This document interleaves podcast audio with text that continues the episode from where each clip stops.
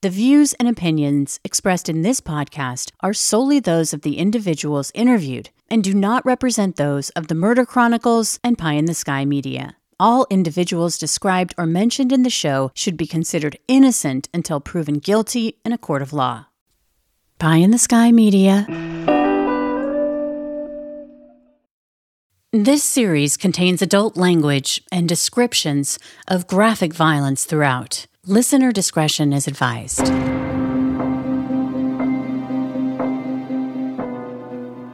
I'm Carolyn Osorio, and this is my new podcast, The Murder Chronicles.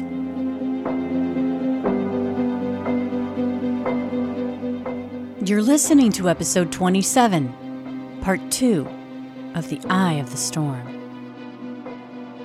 Before we get started, if you haven't already, please go back and listen to episode 26, part 1 of The Eye of the Storm. Today's episode, part 2, is a continuation of Melinda Elkins Dawson's story. Well, on June 12, 1998, my mom was buried, and I made a vow to her that I was going to find out who did this. I mean, I, come hell or high water, I'm going to find out who did this. And you know, that went into also getting Clarence out of prison. I mean, he didn't deserve to be in prison.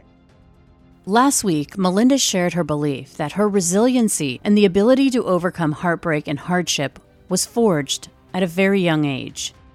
And I always say that those years of having to go through these uh, different tragedies and crises, and it really it led me to be the person that I am today. And I think it also prepared me for what was coming.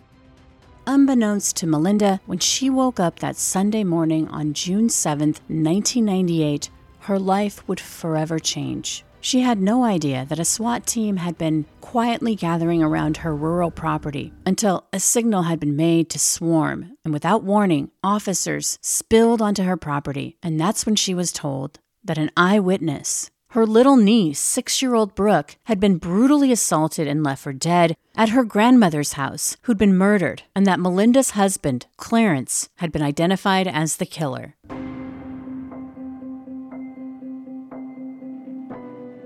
In the following days, Melinda would hear about Brooke's heart wrenching voicemail after finding her grandmother, Melinda's mom, lying on the floor in a pool of blood. Instead of calling 911, she called a friend of my mom's and she said, I'm sorry to tell you, which just breaks your heart, that my grandma's dead and someone killed her. Someone. Remember, in this voicemail, there was no mention of her Uncle Clarence killing her grandmother. It was somebody killed my grandma. And when asked by law enforcement who'd attacked her and her grandmother, Brooke said later it looked like her Uncle Clarence. But it had been dark, and Brooke had been severely traumatized and brutally assaulted. But by the time that Clarence went on trial a year later, when Brooke was put on the stand, she was unwavering when she looked at her Uncle Clarence and said that he did it. There was no physical evidence connecting Clarence Elkins to the crime, and the limited DNA testing that had been done were on the hairs found on Judy's body, and they didn't come from Clarence Elkins. Melinda says if they would have done DNA testing after Clarence had been arrested and charged and compared it to the samples left behind by the killer, the results would have eliminated Clarence. But that didn't happen. Could they have tested that fecal matter with the hair on the pajamas of your the nightgown that Brooke was wearing back when this happened in 1998, right? Could they have tested it back then for DNA? And would would the technology been advanced enough to rule out Clarence from the get go? Yes. Why was that never done? Because they had their man.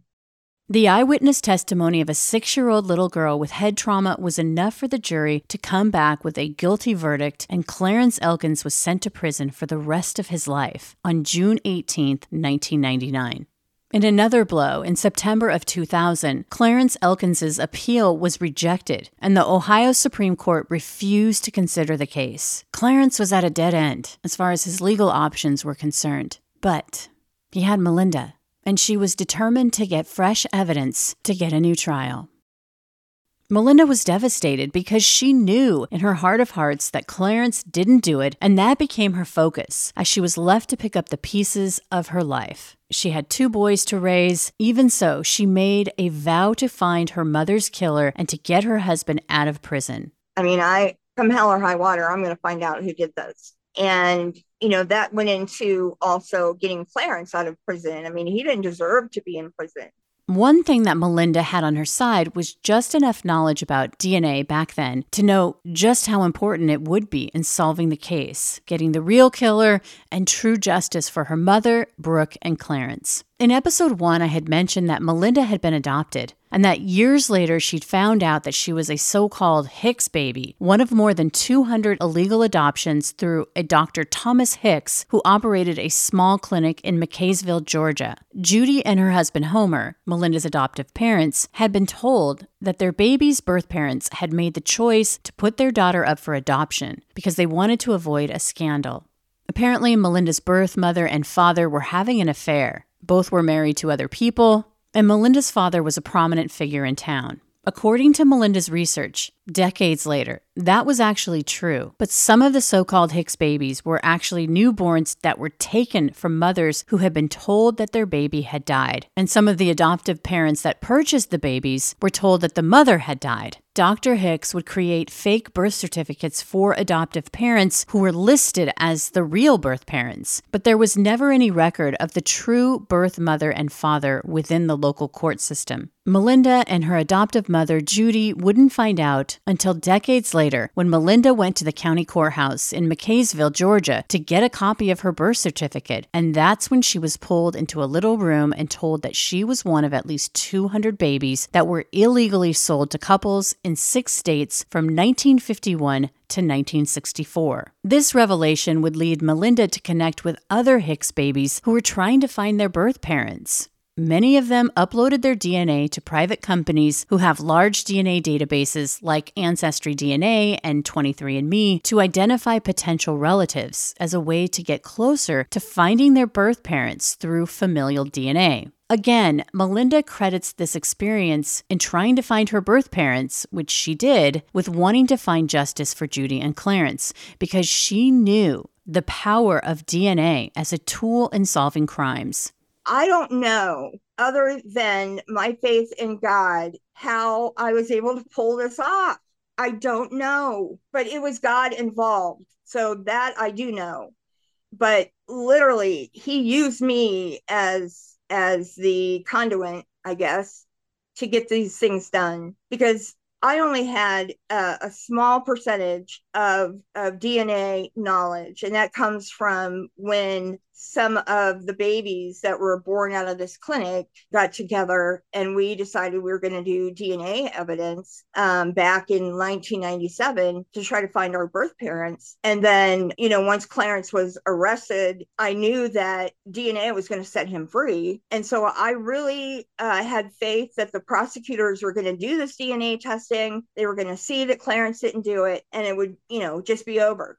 We would find out who did it Melinda says at the time of the investigation into Clarence for the rape and murder of her mother and the brutal assault of Brooke, they never did any DNA testing on the DNA samples that the killer had left behind at the scene of the crime. Melinda knew that unknown male DNA had been collected from underneath Judy's nails and in Brooke's underwear and nightgown. Melinda was convinced that the person who murdered her mom and brutalized her niece was someone in the vicinity of her mom's circle. She made a Venn diagram of sorts. Men who had documented violent crimes in the past in Barberton, that's the city where her mother was living when she was murdered, and she also looked at anyone who could have been a threat to Judy in the past. You know, you have to put your mind in a place that you've never been before, and that is I got to track people down. Like first I I have to find people who fit that kind of criteria you know? And so a lot of those people that were initially on my list were people that were from around that area, knew my mom through my sister and her husband. And so I would look up if they had any arrests for violence sec- in sexual nature, anything like that. And then if they did, they became a suspect of mine.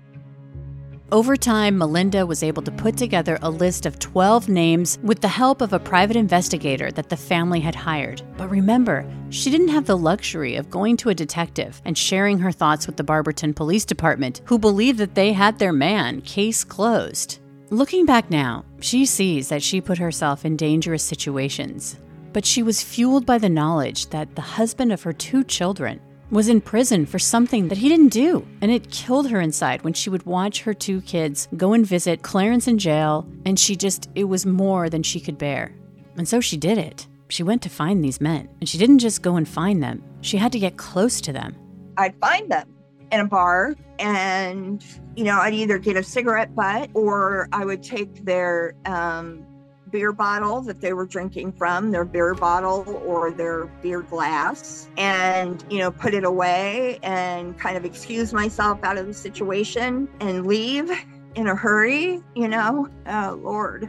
Didn't you say that you yanked one of the hairs out of one of their heads? Yeah, yeah. I pretended um, one of my suspects were uh, right in front of me, and I had to uh, play up to them like, you know, I was being flirty, which you know, I've, I've, I've always had that. it wasn't a stretch. yeah, right. and I just kind of, you know, was running my hands through, you know, the back of their hair until I actually felt a hair and just kind of held it there and talked and, you know, smoked a cigarette, drank drank some of my beer, which I don't even drink. So I had to be real careful. You know, I couldn't drink a whole beer. So I'd go to the bathroom and I, I always had a baggie and a little paper bag, like a sandwich bag or a sandwich paper bag, you know, the lunch bags. And I would use the baggie to take the hair out of my hand and then put it in the brown paper bag. Uh, and then I would seal it up and put it in my purse. And then I'd sit back down for maybe two or three minutes and then uh, get out of Dodge that's what I did. That is so incredible. How many of these samples did you take? Um, there was 12 people on my suspect list, so I, I did this 12 times. We'll be back after a quick break. So, Melinda was putting together her list of suspects and going about collecting their DNA surreptitiously when, in an astonishing turn of events, in 2002, when Brooke was now 10 years old, she recants her testimony. Not only did she say that her Uncle Clarence wasn't the perpetrator, but that she had felt pressured to say that it was. Who'd you say it was? My Uncle Clarence. Okay. Why did you say it was Uncle Clarence? Because it looked like him. But do you think so today? No. Okay. Clarence Elkins' lawyers petitioned to get a new trial based on Brooke's recantation. And by this time, Clarence's DNA had been tested and compared to the unknown male DNA sample at the crime scene, and it wasn't a match. Yes, it opened up uh, with evidentiary hearing because of Brooke re- Brooke's recantation and our alternative suspect. So they said that Brooke's recantation had been coerced by me because I had custody of her at that time. I had custody of Brooke and her brother Noah while Clarence was still in prison. I won't go into all that, but I I had them for 4 years and you know nobody nobody ever blamed Brooke ever and uh you know we i never talked to her about the case ever if she ever wanted to talk about it she talked to my friend lori and i i told her i couldn't talk to her about the case so she would talked to my friend Lori, and sh- she told Lori and Martin Yant, who was our private investigator, that it wasn't Clarence. Despite Brooke recanting her testimony and the fact that Clarence Elkins' DNA didn't match the unknown profile at the scene, the judge denied him a new trial. Melinda started working with the Ohio Innocence Project, who looked into the case and discovered a lot of the forensic evidence that had been collected at the crime scene hadn't even been processed for DNA comparison. And then there was Melinda's samples. She'd just been collecting them from the men and putting them in her freezer, but she didn't have any money to test them. But in 2003, Melinda says she raised money to test the DNA of one Barberton man that she believed at the time could be the killer based on her suspect list. This man's DNA ultimately would not match the killer's DNA that had been left behind at the scene. With the help of the Ohio Innocence Project, DNA tests were performed for the first time on traces of biological material that had been found on Judith Johnson's body and Brooke's underwear. These tests revealed the same male DNA profile in all three locations, which was evidence that the same man had attacked both Judy and Brooke, and that man, again, was not Clarence Elkins. According to a timeline in the law.umich.edu, Clarence Elkins asked again for a new trial based on the DNA evidence that another man committed the crime, and he is denied a new trial again. The prosecutors continued to insist that Clarence Elkins was guilty, despite this new DNA evidence and Brooke's recantation. The judge explained that Clarence had been convicted based on Brooke's identification, not on DNA evidence, and that if this new scientific evidence had been presented to the jury, it wouldn't have changed the outcome. But another break came in the case when Melinda was reading a newspaper. She had made it a habit to read the crime section, looking for headlines of violent crimes that matched her mother's and Brooke's attack. She was gobsmacked when she saw an article about a man named Earl Mann who had been sentenced to seven years for child rape. Now, mind you, Earl Mann went to prison for seven years. That's how I found out about Earl Mann.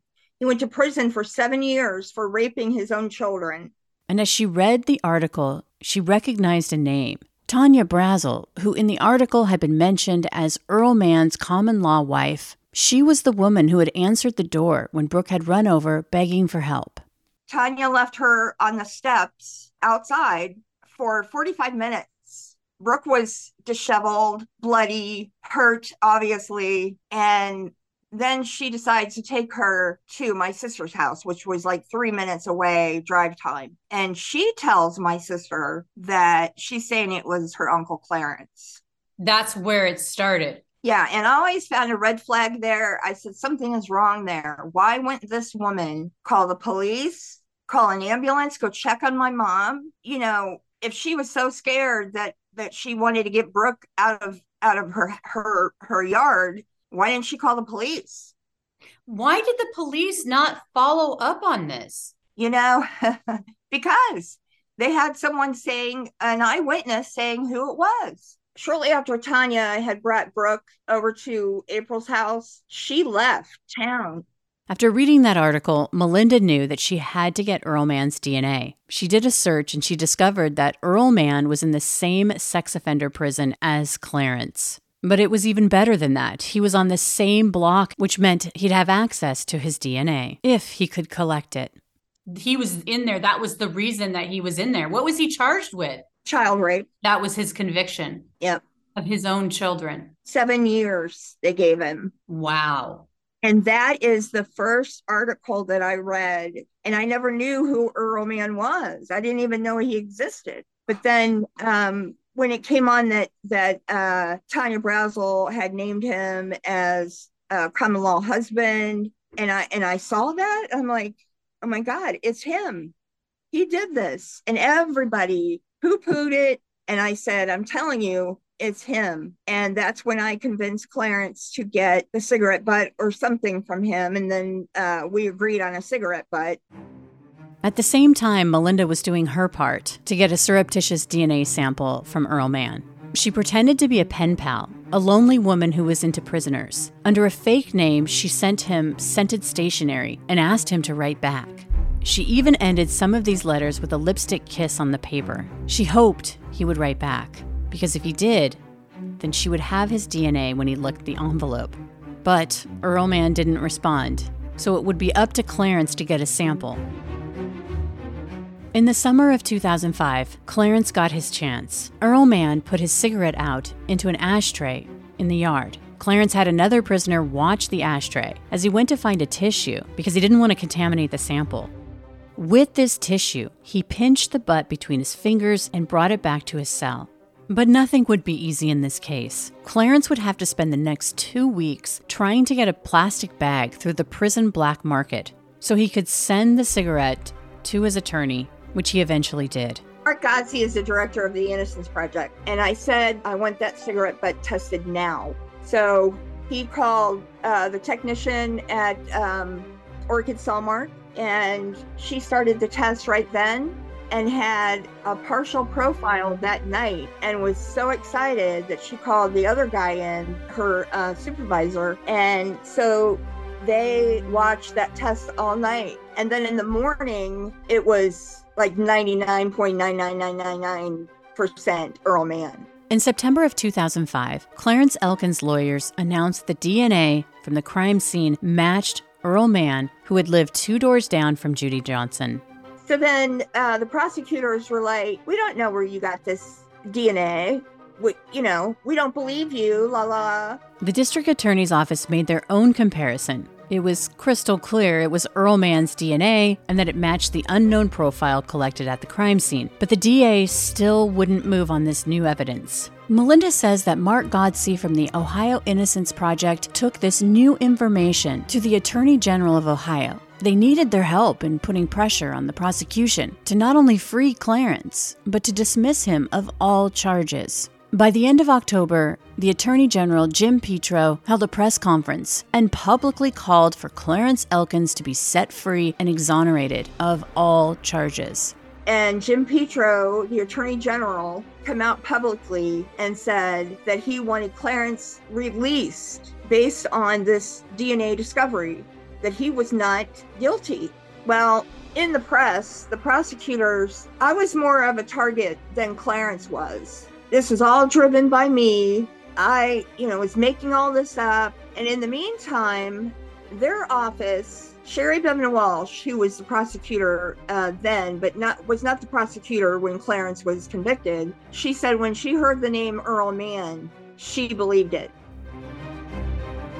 More murder chronicles after the break. Melinda still has a hard time describing how she felt when she got the news that her husband, at long last, would be set free. Carolyn, it was it was so surreal. It wasn't even real. It wasn't real. And so we did our press conference um, and announced it. And I mean, I I literally just I went back into that same. Uh, I was standing up, but I was I I went into like a um, what do you call it? The um, the fetal position and i was so happy. I was laughing and i was crying and i i just couldn't believe it. I just couldn't uh, i just couldn't believe it. I'm still flabbergasted. So I then mean, there, um, there, has to be i have to just jump in really quick. It's making me tear up because part of me make it feels like there's so much at stake here for you not just with clarence but with not being believed and then them acting like you were just the raging bitch from hell and like causing problems all these years and all that you know the tropes that go through with when women stand up and try to take names and and hold people accountable and get justice. Am i just projecting here is that all going through? Oh yeah.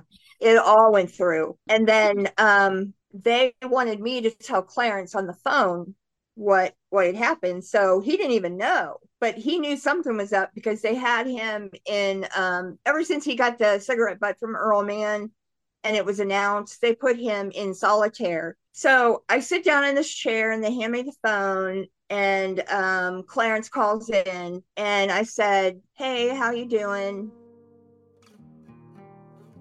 He's like, "Oh, pretty good." He's like, "What'd you find out?" Because every time we had been shot down, every time something good happened, we were shot down, and I I truly believe he was bracing for that you know, he wasn't going to get too excited. But I said, Well, I said, Have you got your stuff packed? And he's like, What? I said, Pack your stuff, honey, because you're coming home today. He's like, Does this mean I'm coming home for good? What what does this mean? And I said, They've dropped all charges. You are free. You have been exonerated. And he was like, Oh my God. Are you serious? And he's, you know, he's he was in shock too. And everybody around us was Jim Petro and his assistant. And I mean, we were just all giddy with this information. It was just unreal.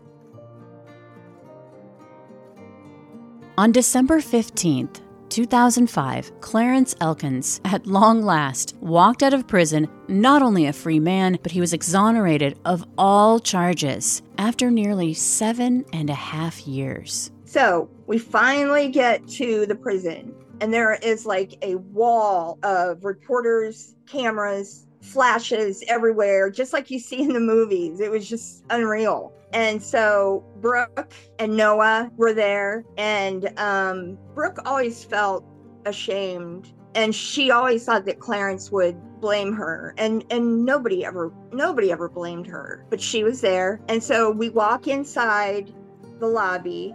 One of the women guards uh, said, "You know, I I just got to say, you're absolutely beautiful to start with, but everything that you've done for him is it's never been done."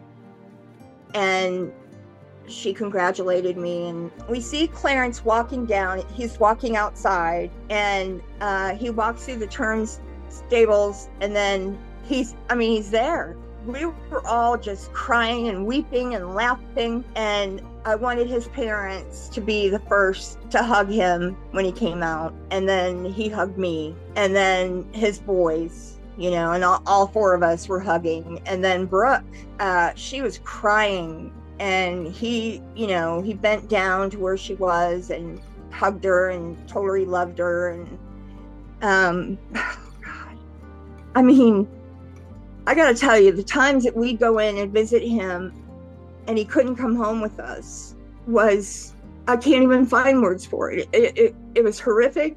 It was tragic and it it left its mark, you know.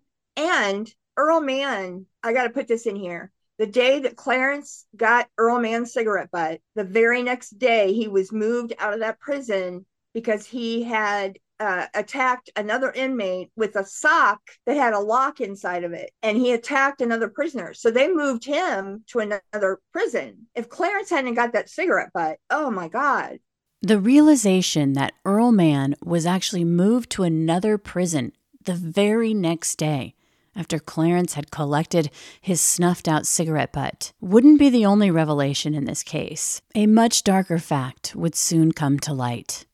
If you'll recall, Melinda said that not only was the DNA not tested at the crime scene, could they have tested it back then for DNA? And would, would the technology been advanced enough to rule out Clarence from the get go? Yes. Why was that never done? Because they had their man. Not long after Clarence's release and exoneration, another bombshell would come to their attention. A critical memo on the case had been buried. On January 5th, 1999, before Clarence Elkins' trial, Earl Mann had been arrested by Barberton police for two robberies. During the course of the arrest, Earl Mann, who was drunk, would say to the patrol officer, quote, Why don't you charge me with the Judy Johnson murder? The patrol officer sent an interdepartmental memo with Mann's statement to the department that was investigating Judy's murder, but that memo was never disclosed to Clarence Elkins or the prosecution. Moreover, when police had arrested Earl Mann, he listed his address as being next to Judy Johnson. Why wouldn't police follow up on this?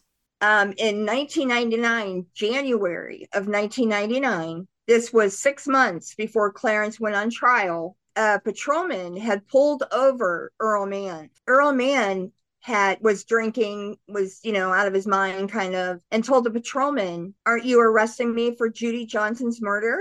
And that patrolman sent a memo over to the detective's office and they never disclosed that to well first of all they should have followed up on that but they never disclosed that memo to the defense. Clarence should have never went on trial. They had a partial confession from earl mann and they hid it. And this patrolman was in the same jurisdiction as where this trial was taking place. So you can't say that it's a different jurisdiction. We didn't know you know we didn't right. get the information we didn't get the memo when they did get the memo. Exactly.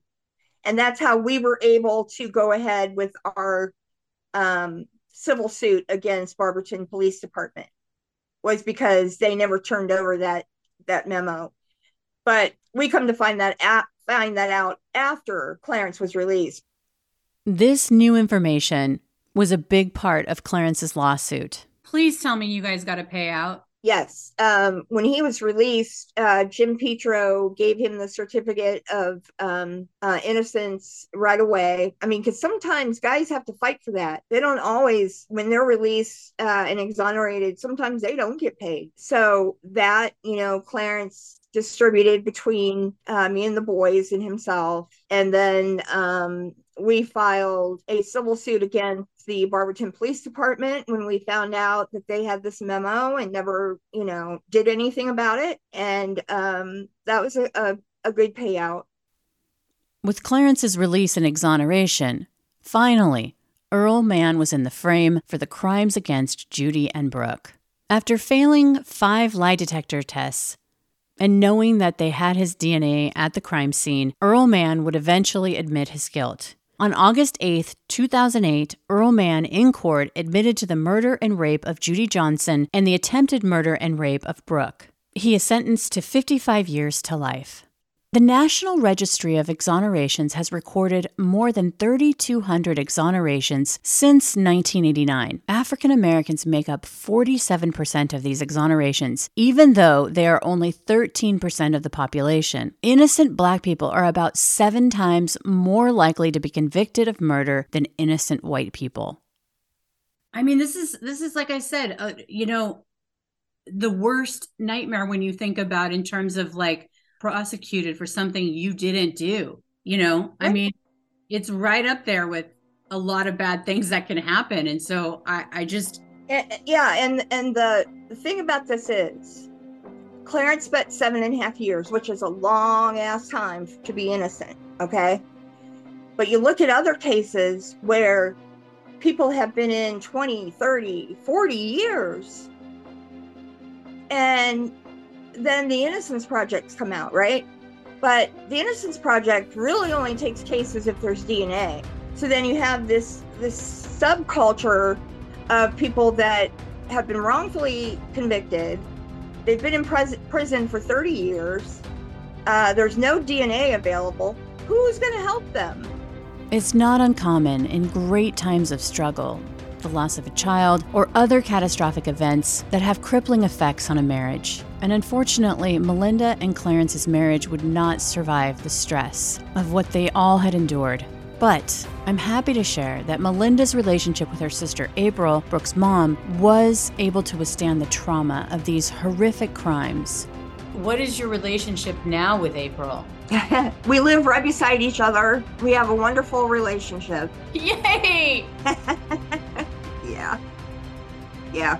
Oh my gosh, I'm so happy for you. Thank you. okay. And Brooke, do you still have do you have a good relationship with her? Yes. Yes. Before I let you go, I wanted to thank you for listening to the Murder Chronicles and also remind you to check out the bonus episodes where my producer, Brandon Morgan, and I discuss each case in more detail. The Murder Chronicles is a pie in the sky production recorded live in the beautiful Pacific Northwest. We are produced by Brandon Morgan and myself, music by Soundstripe. For Pie in the Sky Media, I'm Carolyn Osorio, your writer and host. Thanks for listening.